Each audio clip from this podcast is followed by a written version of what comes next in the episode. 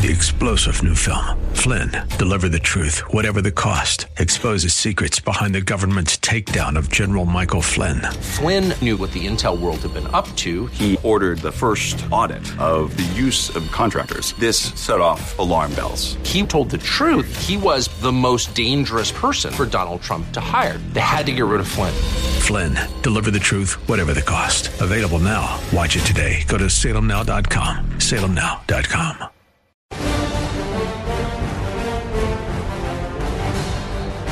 Hey everybody, Dennis Prager here, and I'm going to go straight to my guest. I've had on often. He has made a PragerU video. He's a columnist at the Wall Street Journal. Andy Puzder, Fox News uh, economic analyst as well. And uh, hey, you know, nice to see you.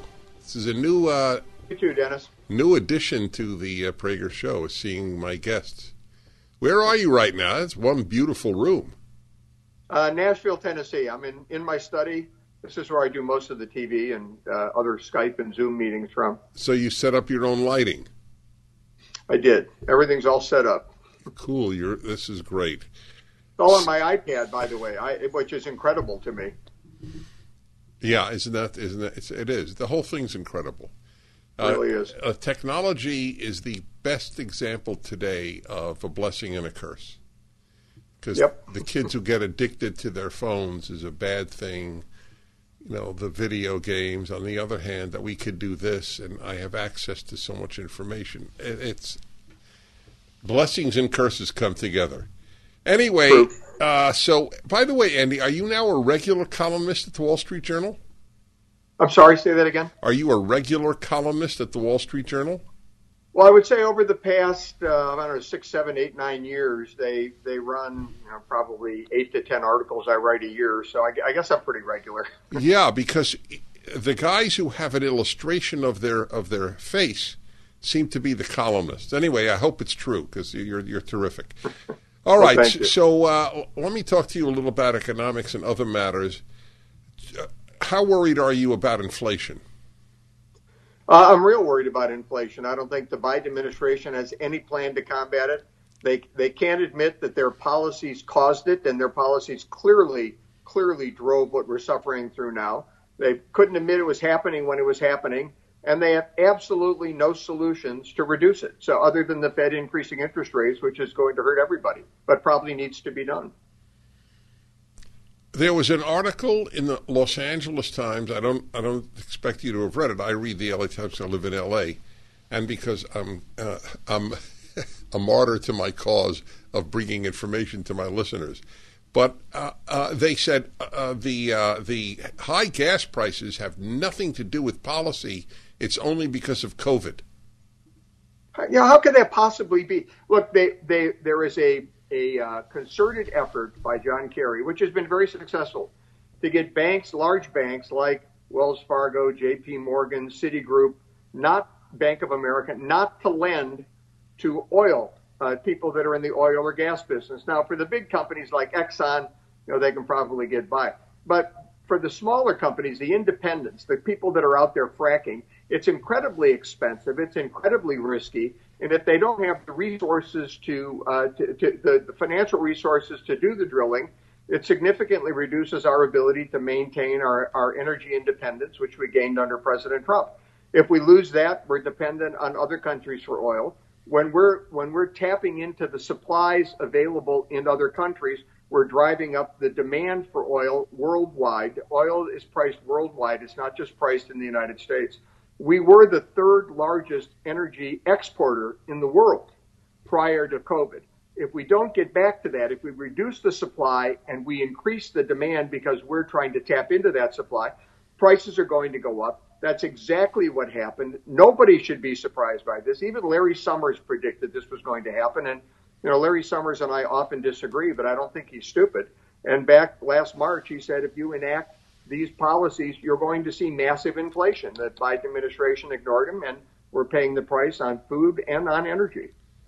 Just a word on Larry Summers. I, I regard him as a liberal, not a leftist.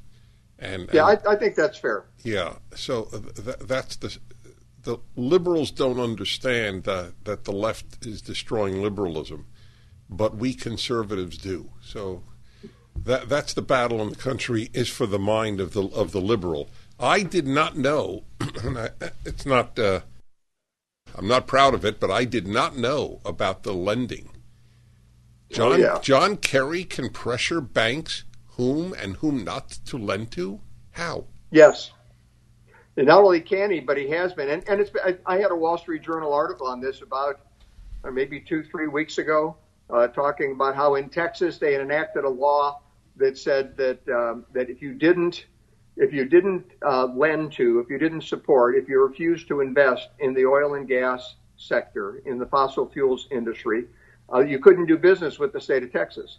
And that really cut these big banks out of about $58 billion last year uh, in municipal bond deals. So this year, if there were a, a similar number of municipal bond deals in Texas, which is a very fast growing state, uh, then these banks would be cut out of that. And that, that kind of woke them up. Uh, I think that if we can get more red states to take actions like Texas took, uh, we're going to see real progress in fighting back this environmental, social, governance, investment criteria.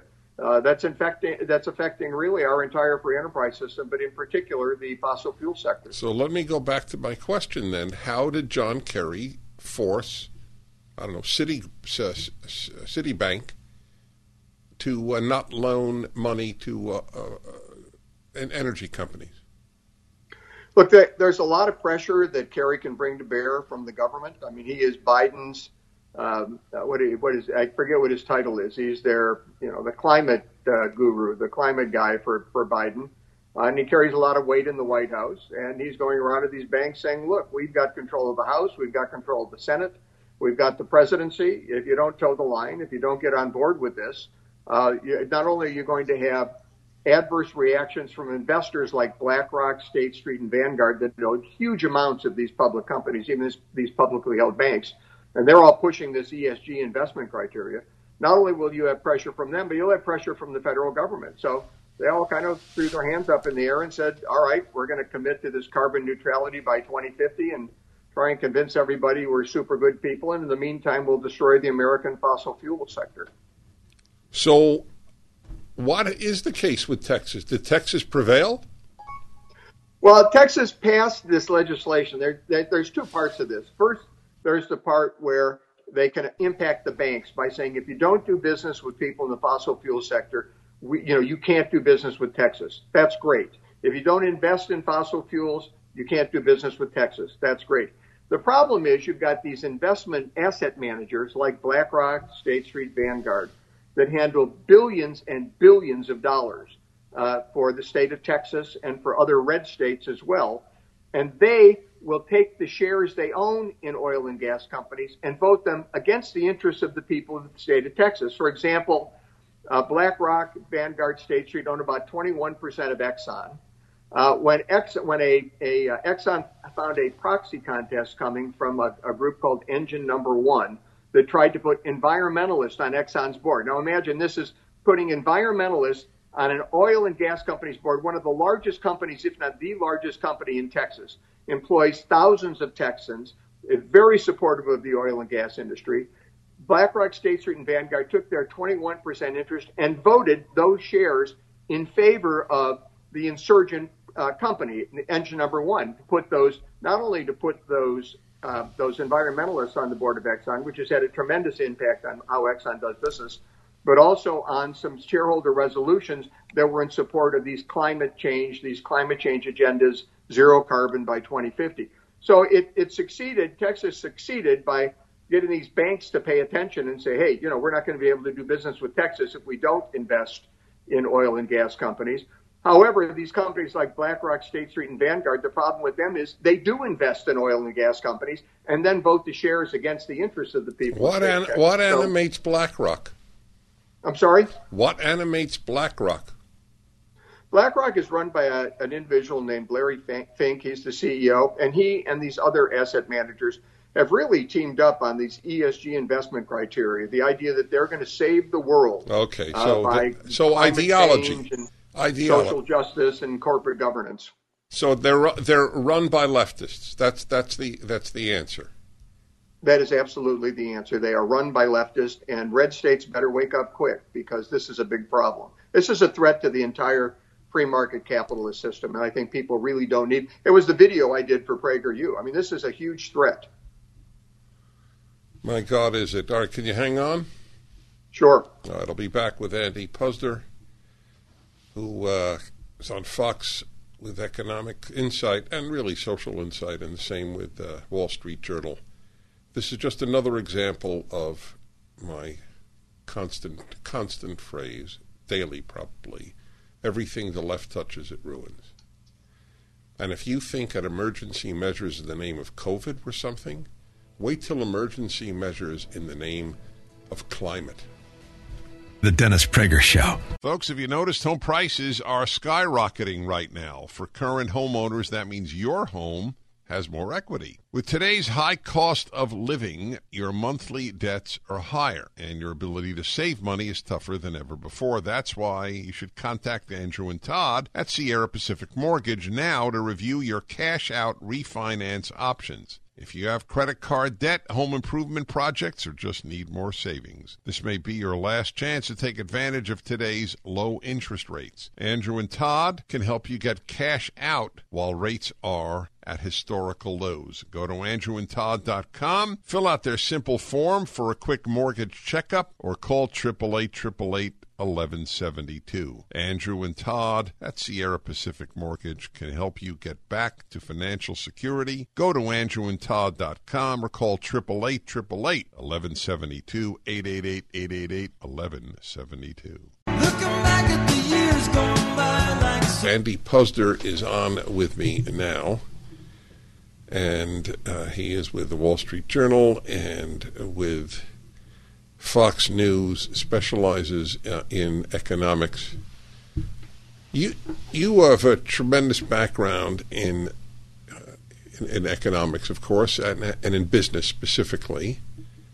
So, how do you explain this this incredible, destructive left wing turn of so many people in business?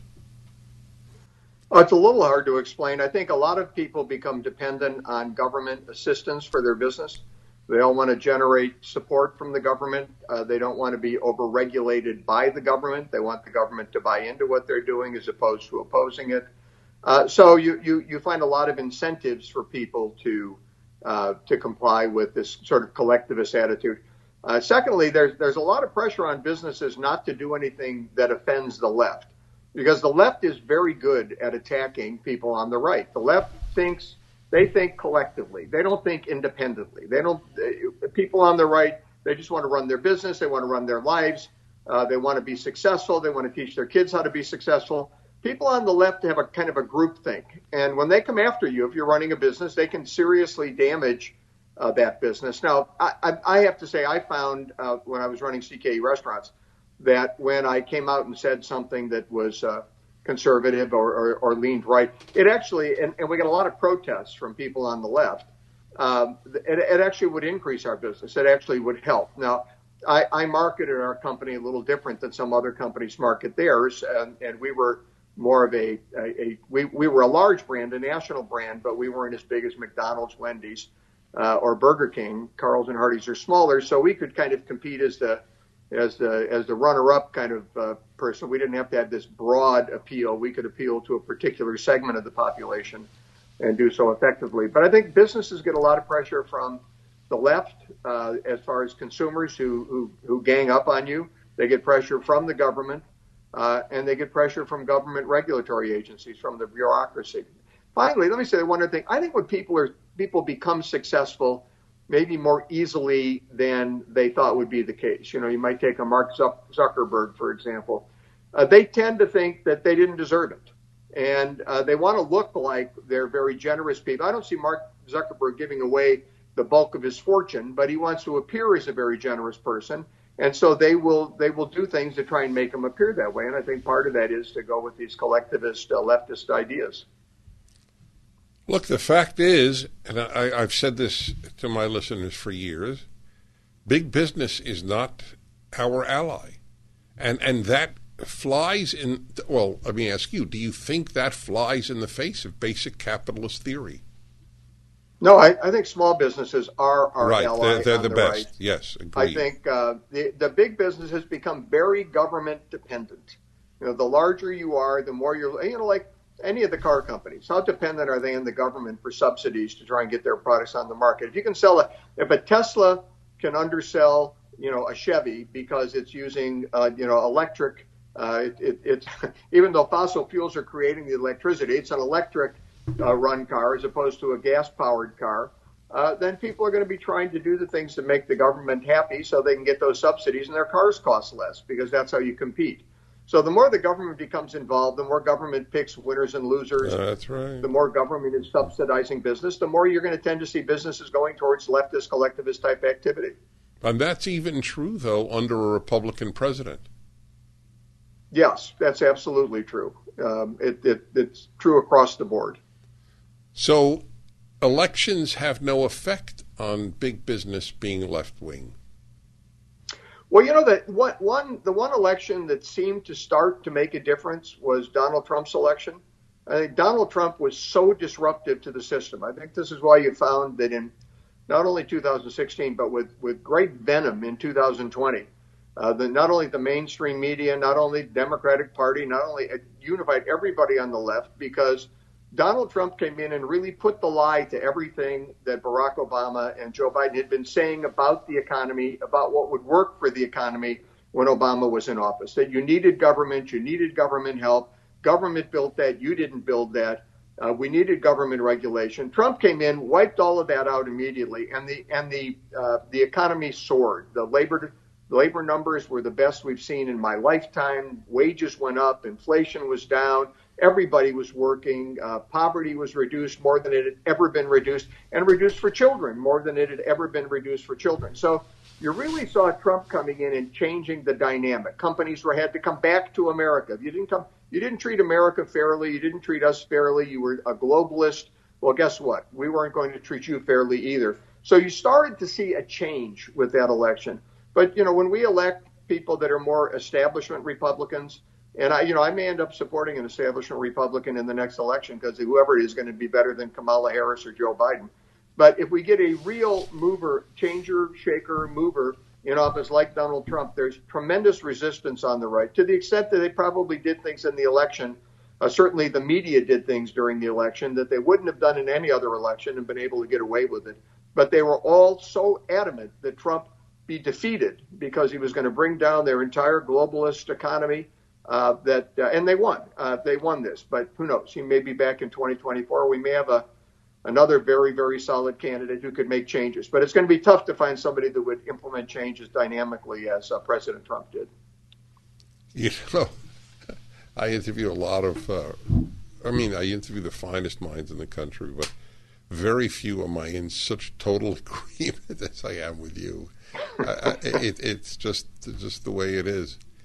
Anyway, good to hear. Uh, yes, well, we're, you're out fighting, and so am I. Andy Puzder, thank you so much. Thank you, Dennis. Pleasure to be here. Thank you. That's what he did, Donald Trump. He disrupted. I didn't know there was such a, a deep state till then. I didn't know. I, there's so much I didn't know until the last few years that I'm. I I will admit I'm a little embarrassed but I have to be transparent with you. I trusted doctors till the last two years. You have homeowners insurance for a good reason, because without it, a fire, flood, or burglary could destroy you financially. But there's another major crime your homeowner's policy does not cover. It's called home title fraud. The FBI calls home title fraud one of the fastest growing crimes, and it can ruin you financially, which is why you should consider Home Title Lock. Title fraud happens when a criminal forges your signature on documents stating you sold your home to him. Then he takes out loans against your home and leaves you with the payments. You'll spend a fortune in legal fees trying to prove you didn't commit fraud. Home Title Lock puts a barrier around your home's title. The instant they detect anyone from a cyber thief to a renter to a relative trying to forge their way onto your home's title, they help shut it down. Go to HometitleLock.com and register your address to see if you're already a victim. And enter radio for your 60 day money back guarantee. That's code radio at HomeTitleLock.com. The dishonesty of the major media throughout the Western world is arguably the greatest source of the crisis of the Western world because people are fed falsehoods. In terms of omission as well as commission, as much omission, I'll, I'll give you a recent example and then I'm going to go to my guest who has made a PragerU video on the New York Times. Just now, you should look up how many mainstream papers, as they're called, Washington Post, New York Times, LA Times, CNN, well, CNN did. Jake Tapper, I played too, and I and I did it because I want you to know that anytime the left does something honest, I will bring that to your attention. But uh, almost none of your liberal or left wing relatives know what uh, what Justice Sotomayor, Sonia Sotomayor, said about a hundred thousand children being in hospital for COVID when the number is 3,500. A hundred thousand. Her perception of what is happening is because of the New York Times, which I have no doubt she reads daily, and CNN and the others. She lives in a fake world like the entire left does. Here's a great test. Ask every single one, not controversially, not in an attack. Ask every liberal relative you have or friend. Did you did you happen to catch what Sonia Sotomayor said about kids and COVID? My guest is Ashley Rindsberg. He's an investigative journalist. Did a magnificent uh, video that is up now at PragerU. And let's see, what is it titled? Can you trust the New York Times? Ashley, congratulations on the video. Thank you, Dennis. It's uh, it's a spectacular video, and PragerU did an amazing job. So, thank you. That's very kind of you to say that. Where are you? Where am I talking to you now? I'm in Israel, at home, just outside of uh, Netanya. Oh, so so where? What country were you born in?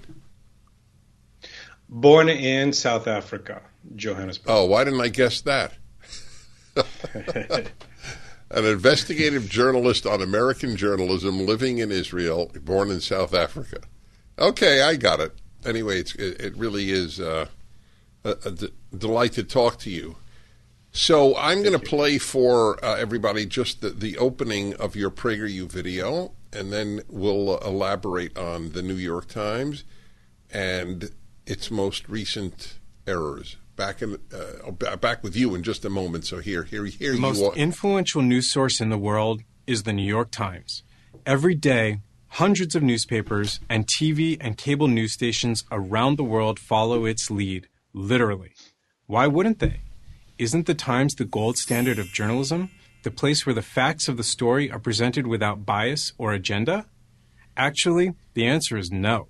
When it comes to episodes of major historical significance, the New York Times has routinely failed to provide the public with unbiased journalism. Instead, it has chosen to manufacture false narratives, often with catastrophic consequences. It has done this in service of its own financial and ideological interests.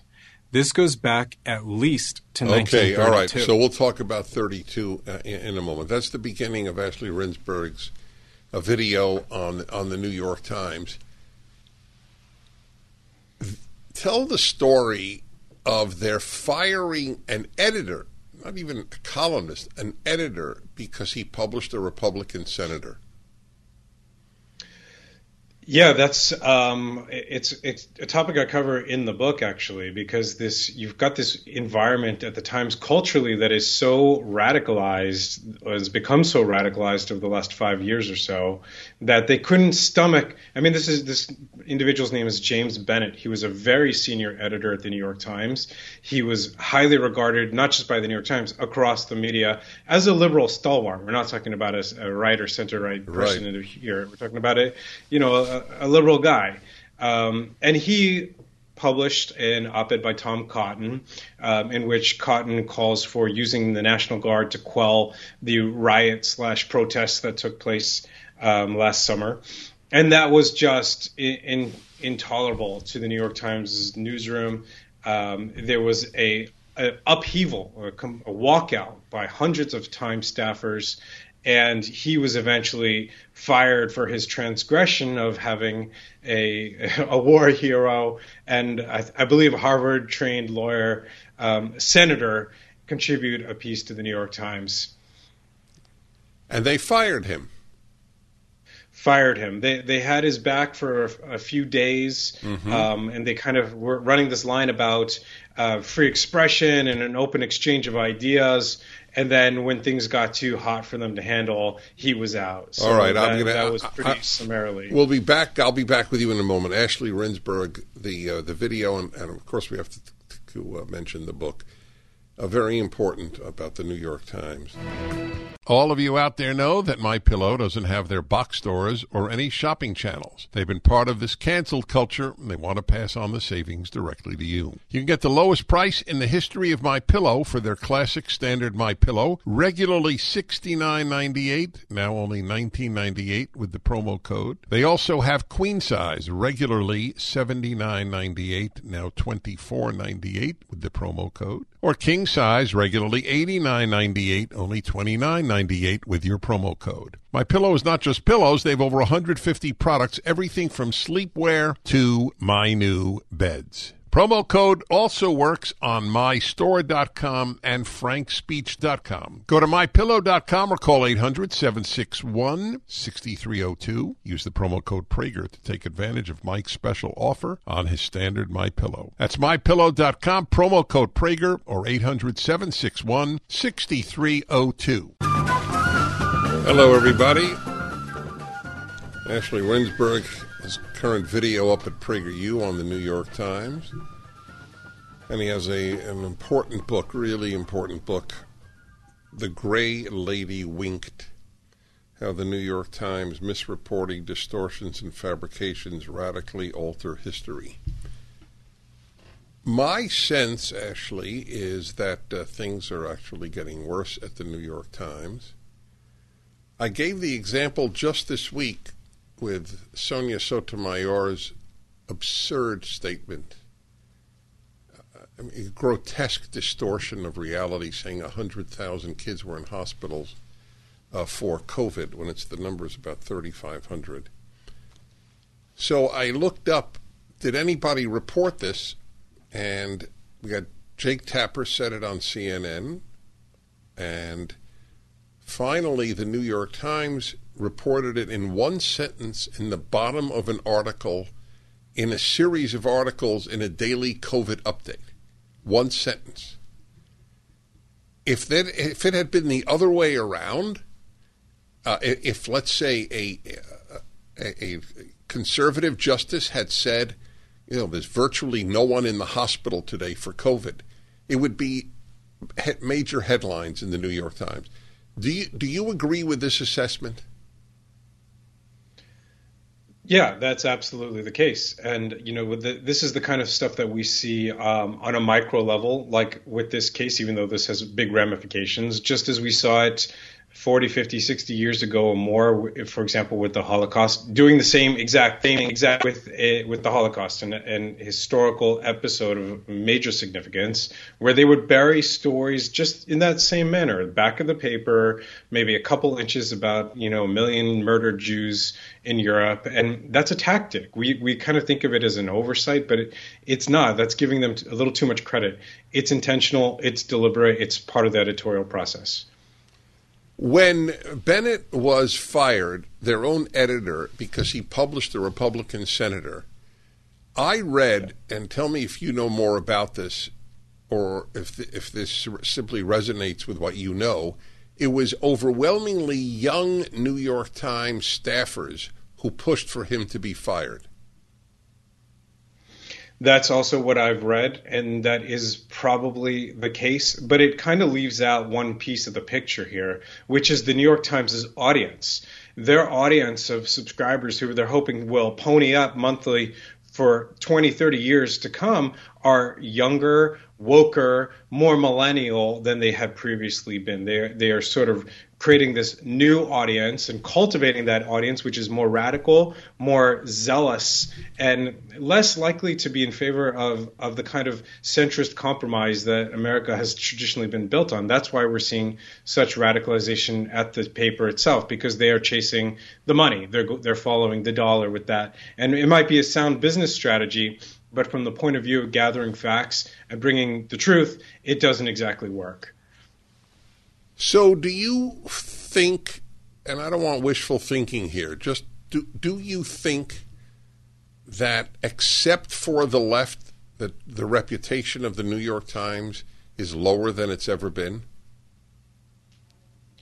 Absolutely. I think that Times used to be an American institution. I think people who even were uh, not ideologically aligned with them respected them, respected the reporting, knew that whatever the foibles might be, whatever the problems the management, the ownership had, that there were a lot of great reporters there in the newsroom uh, manning the operation. Today, we're seeing that shift play out in real time where part of their desire to follow that younger, woker audience means finding a newsroom that's in line with those expectations as well. And the real problem there is that part of the woke movement, or, or, or something that's very core to it, is this idea that whatever is whatever gives us more power is true rather than the other way around. We've typically thought of truth being power. They look at it as power being truth and that's exactly what we've seen with the 1619 project, where whatever helps our ideological aims is by definition true. And we're seeing that reflected in, in the New York Times newsroom today.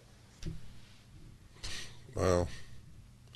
So I, I infer from what you say that they are building a young audience. I thought that they're in trouble in that regard. They are in trouble, um, in large part, you know, because they haven't fully um, innovated and adapted in their in their space. But they are te- are tempting to build a young new audience, an audience that they can rely on. Now that advertising is out of the picture for them, they're looking at subscriptions and they want long-term subscriptions. They want subscriptions for from people who are in their 20s and 30s uh, who are going to be paying that that fee for the long term. That's where their revenue base will will really come from. And they've been doing an okay job. Trump was a boon for them. He really drove a lot of revenue, a lot of subscription, like a lot of newspapers and news outlets on the left, they're now suffering from the lack of Trump. That's right. That's what I've heard. I'm curious, you may not have an answer to this because it's not what you wrote about, but is the Washington Post more, less, or equally unreliable? You know, the Post, I haven't studied it as in, in, the depth that I've studied the New York Times. What I can say is that the episodes where, or the historical episodes, the Holocaust or uh, reporting on atomic radiation as a result of the bombing of Japan or a number of others where you look at the, the Times and you look at its great competitor, the Post, side by side, and the Post never went as far down the rabbit hole as the New York Times did. The Post never covered up the Holocaust. The Post was actually advocating for a boycott of the Berlin Olympics in the 1930s, where the New York Times was just embracing the Nazi propaganda uh, with both hands. So, you know, historically, there's there's almost no question. The Post has been much more reliable. Um, the Times has really gone out on the farthest limb in order to advance its own agenda, where the Post at least had some modicum of hewing to the truth. And today? You know, today it's unclear. What we know is that uh, you know, the Post has deep pockets. It's owned by Jeff Bezos, right. the owner of right. Amazon.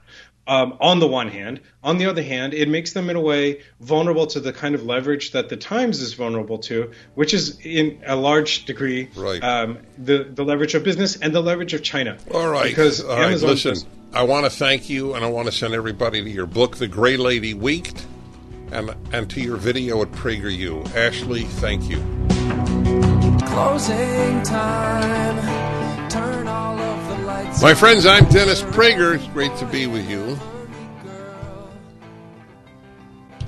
I wrote in uh, April of 2020 that this was a dress rehearsal for a police state, and I was right. And police states rarely happen overnight unless there's some violent coup. so we have a gradual but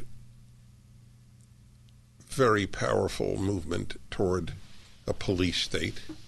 We have not yet reached the levels of Austria or Canada or New Zealand or Australia or France or Germany or almost any European country. That's why I wrote last week my column that America remains a beacon of freedom despite the lack of freedom in the country compared to other Western countries. Look at Canada. Canada is a police state. It is. Uh, there has been in, in Canadian history, putting aside issues of its founding and its and its treatment of indigenous peoples, there has never been a Canadian segregation and legal subjugation of a group like the unvaccinated. And they get away with it because the media lie to you about the pandemic of the unvaccinated. The vaccine turns out to be largely uh, a, a dishonest enterprise in that it's not a vaccine. Vaccines render you uh, safe from the illness. This does not do that. They have redefined, in fact, they literally, dictionaries are now redefining vaccine to protect you rather than, in other words, if you get the illness, you won't be as sick as if you would have been had you not been vaccinated. That's not a vaccine. By the way, if it does that, that's great. And if there are no side effects, wonderful. But there are side effects for many people. So, my point about the police state is this, and that's why the this is the most important Supreme Court decision in memory. If we if the government can shut down businesses, force businesses to fire people, etc., etc., and have the government do so based on this quote unquote emergency, all they need to do is declare an emergency. And I promise you, I don't usually make predictions, I promise you that they will declare climate change an emergency. Wait till you see what they shut down then.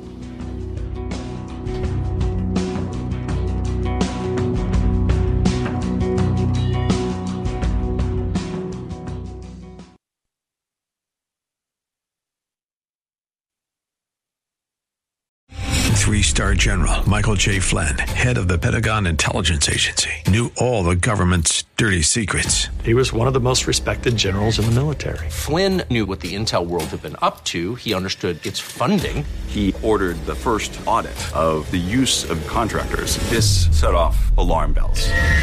The explosive new documentary, Flynn, Deliver the Truth, Whatever the Cost, and covers the facts behind this scandal. Flynn told the truth. He was the most dangerous person for Donald Trump to hire. I find out the worst enemy that I'm going to face in my life is right here in America. They took my assessment and they wanted me to change it. And I was like, I'm not changing it. They had to get rid of Flynn. With in depth interviews, archival footage, and never before seen personal records of the man behind the headlines. I just felt like I was drowning. Flynn, deliver the truth, whatever the cost. Available now. Watch it today. Go to salemnow.com. Salemnow.com.